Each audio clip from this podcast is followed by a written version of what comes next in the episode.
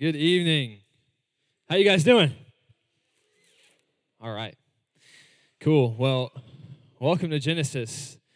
Uh, my name is Mike, and uh, I'm the lead pastor here at Genesis, and I'm so glad that you joined us tonight. We don't take it lightly that you chose to spend your, your Tuesday night here.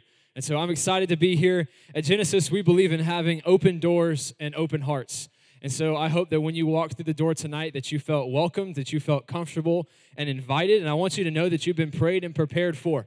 And so, and also hope that you uh, that you came tonight with an open heart, one that is expectant, one one that is uh, expectant to hear hear from God and hear from His Word, and and one that is uh, expectant to believe that you will have an experience with God when you come here on a Tuesday. And so, I'm excited to be here as always.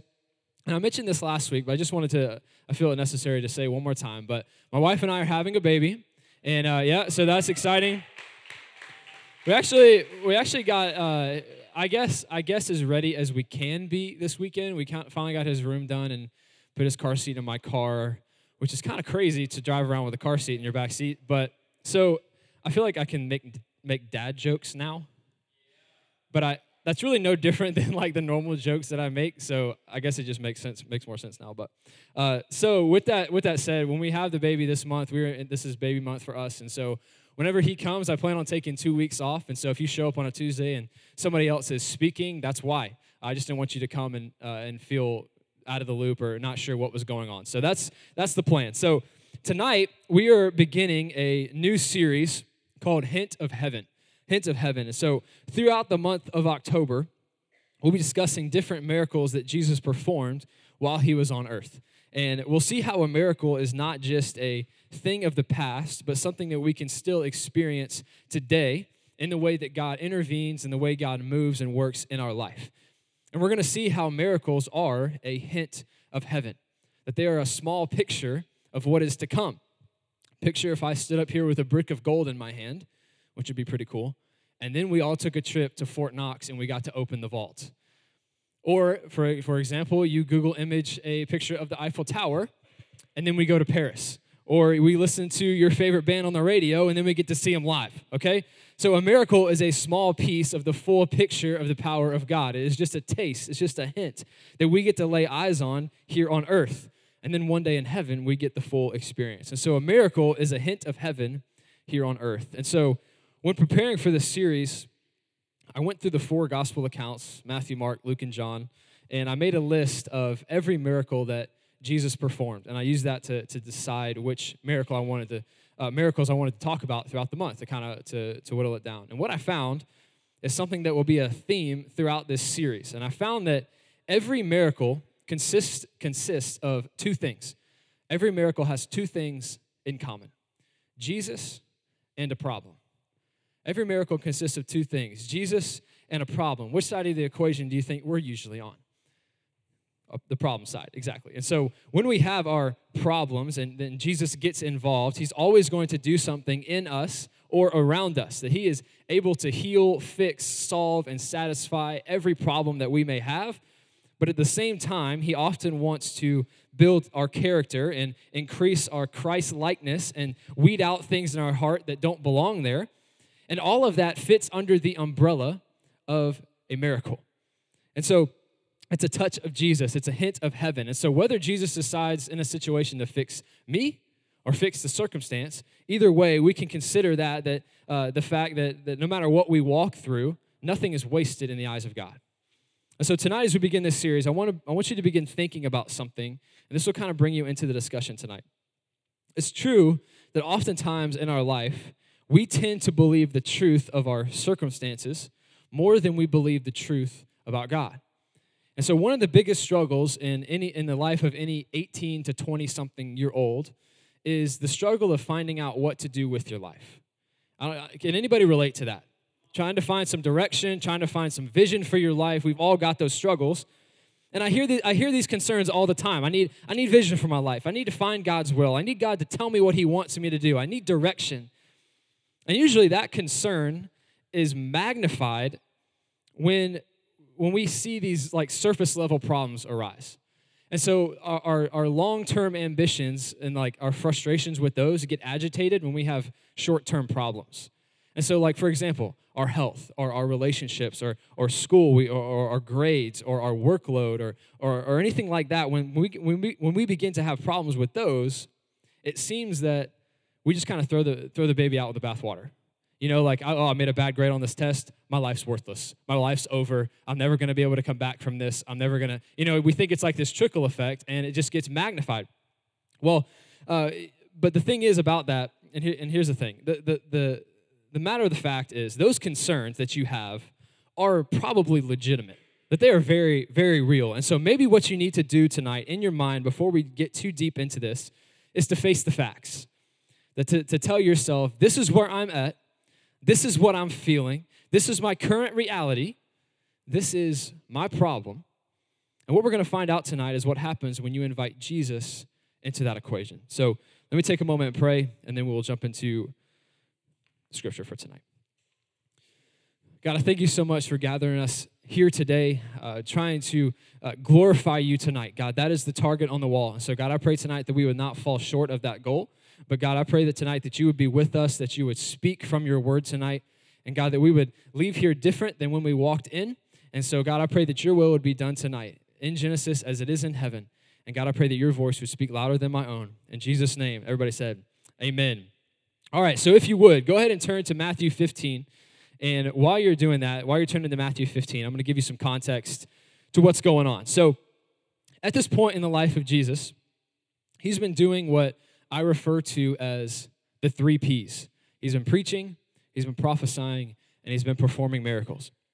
And at the time, he had been in Jerusalem and the surrounding areas. And, and what, was, what was going on? He was having a hard time convincing the Jewish people that he was, in fact, the Messiah, that he was who he said he was. And so, right before we get to our story tonight, Jesus has been hanging out in a place called Gennesaret, and he has done one of my favorite things that, he, that Jesus did, does in his life. He just verbally owns some Pharisees. And, uh, and so he's having trouble convincing Jews that he's the Son of God. He just had this mic drop moment with the religious folks, and now he is leaving that area to go to a different place, and that's where we'll pick up the story tonight. So this is Matthew 15, 21 through 23. And Jesus went away from there and withdrew to the district of Tyre and Sidon. And behold, a Canaanite woman from that region came out and was crying, Have mercy on me, O Lord, son of David. My daughter is severely oppressed by a demon. But he did not answer her a word. And his disciples came and begged him, saying, Send her away, for she is crying out after us. So we see that he travels to this district, district of Tyre and Sidon, which was a Canaanite, non Jewish, Gentile area, which is important for tonight. It was known in the Old Testament as a pretty bad place, but just know for tonight that it was a non Jewish region. And so that's important because at the time, people of Israel and then the people of Canaan didn't mix. They didn't mix. They had this long history of conflict. We've talked about that in the last couple months. So they had this long ancient rivalry. And here is Jewish Jesus taking a trip into Canaanite country, okay? And what we see is this Canaanite woman come onto the scene and she's crying.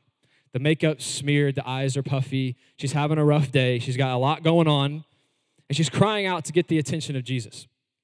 She says, Have mercy on me, O Lord, son of David. My daughter is severely oppressed by a demon. And so, what we have here is this Gentile, Canaanite, non Jewish woman crying out to Jesus and referring to him as Lord and Son of David.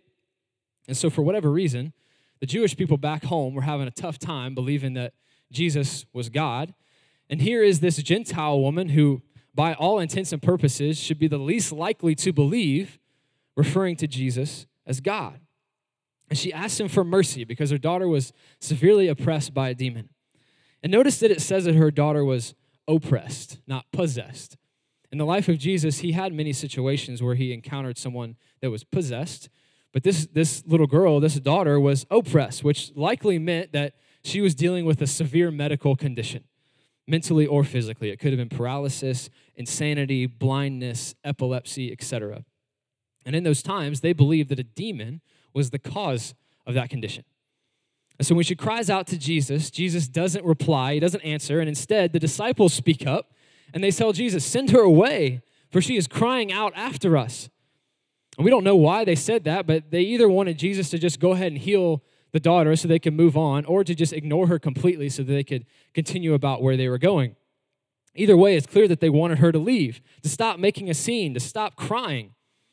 And so let's keep reading and see what Jesus does. And all that's going to set the stage for what's about to happen. So this is Matthew 15, 24 to 26. He answered, Jesus answered, I was sent only to the lost sheep of the house of Israel. But she came and knelt before him, saying, Lord, help me. And he answered, It is not right to take the children's bread and throw it to the dogs. And so what we hear, what we see, here, what we see here is Jesus finally speaking up, and he says that he was sent only to the lost sheep of the house of Israel. And the woman was not to be deterred. She says again, Lord, help me. And Jesus responds by saying, It is not right to take what belongs to the children and throw it to the dogs. And these verses, they beg two questions for us tonight that I want to address. And the first is, the first is this why, why did Jesus hesitate? This doesn't seem like something Jesus would do to say, it is not right to take the children's bread and throw it to the dogs or, or, or, or completely ignore her like he did at first. This doesn't seem like Jesus. Well, when he says this, when he says that it's not right to take the children's bread and throw it to the dogs, I'm only sent to the lost sheep of Israel. When he says this, in other words, he's saying, listen, you're not Jewish. And the problem is, I was sent to a to, to minister to the to the Jewish people to fulfill the Jewish religion, and I'm just not as concerned with people outside of that. And what he would do later at the cross and, and then in his resurrection would swing open the door for all people, regardless of, of race, nationality, ethnicity, red, brown, yellow, black, and white. They are all precious in his sight. And so the answer is that Jesus was sent primarily to minister to the Jews, and then what he would later do is send the disciples to, to give the message to everybody else, the Gentiles. And so, but, but the thing, the problem was that that time hadn't come yet. The time hadn't come yet. So Jesus says, It is not right to take the children's bread and throw it to the dogs. In other words, it's not right to take what belongs to Israel and give it to Canaan. The second question I have is, why a dog? Why does he compare it to a dog? In biblical times, dogs were, were treated much differently than, than they are today, and dogs are treated much differently in America than they are other places. In America, you could go to the grocery store and see a chihuahua sitting in a purse with sunglasses on after they just got their nails painted. In America, you can make an appointment for your dog to get a bath, a haircut, a home cooked meal, and a massage all in the same day. In America, you can buy gluten free dog food, diamond studded collars, and pajamas for your dog. In other countries, especially less developed countries, it is much different. Dogs starve, they're scavengers, they're ownerless, they roam, they get fleas and mange. And so when Jesus said this, he's saying, I'm not wasting what's for the children on something lowly like a dog. And it seems that Jesus was curious to see how perseverant this woman would be.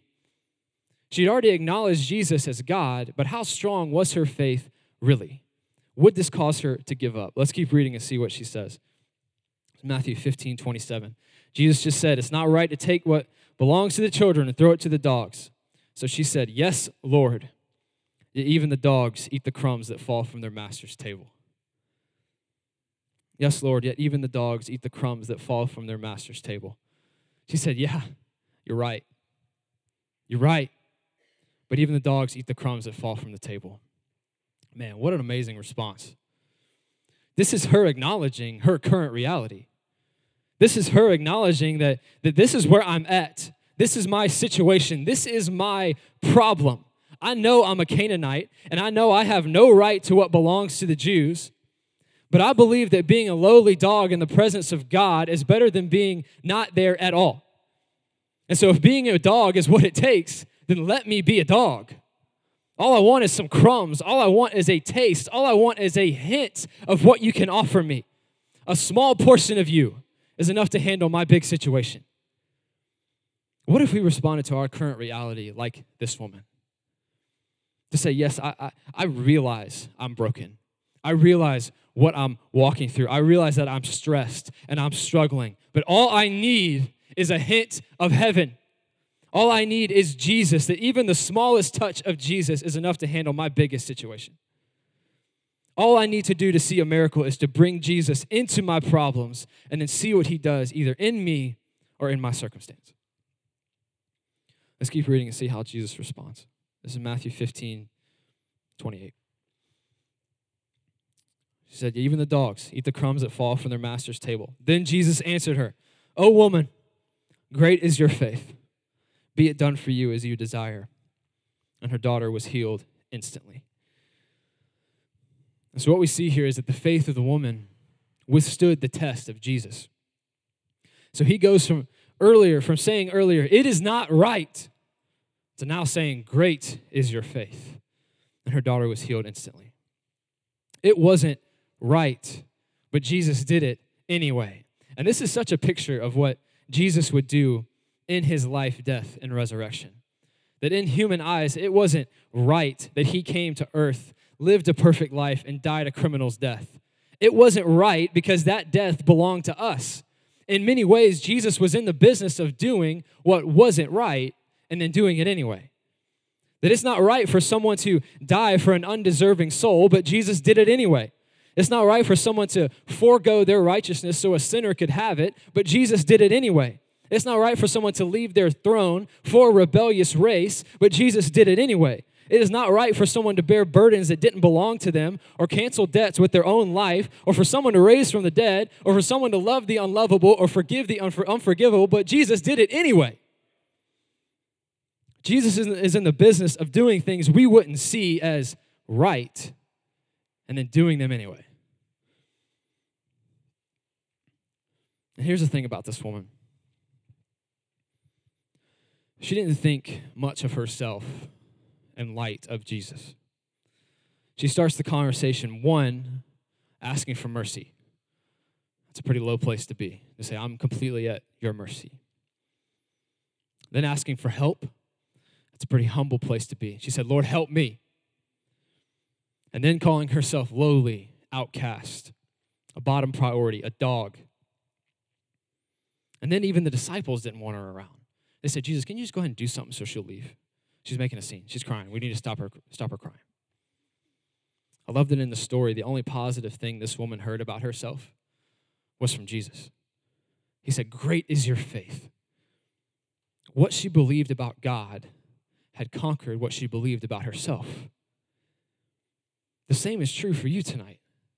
What you believe about God will conquer what you believe about yourself. And you may think, oh, I'm just, I'm just this, I'm just that, I'm just 19, or I'm just average, or I don't have what it takes, or I have no vision for my life. I've, I've just got no direction. I, I'm just average. I'm nobody special. I'm just a lowly dog. If you feel that way, you need to tell yourself, I may, I may be just a lowly dog, but I know who God is and I know what He's done for me. And I choose to believe in that more than what I say about myself.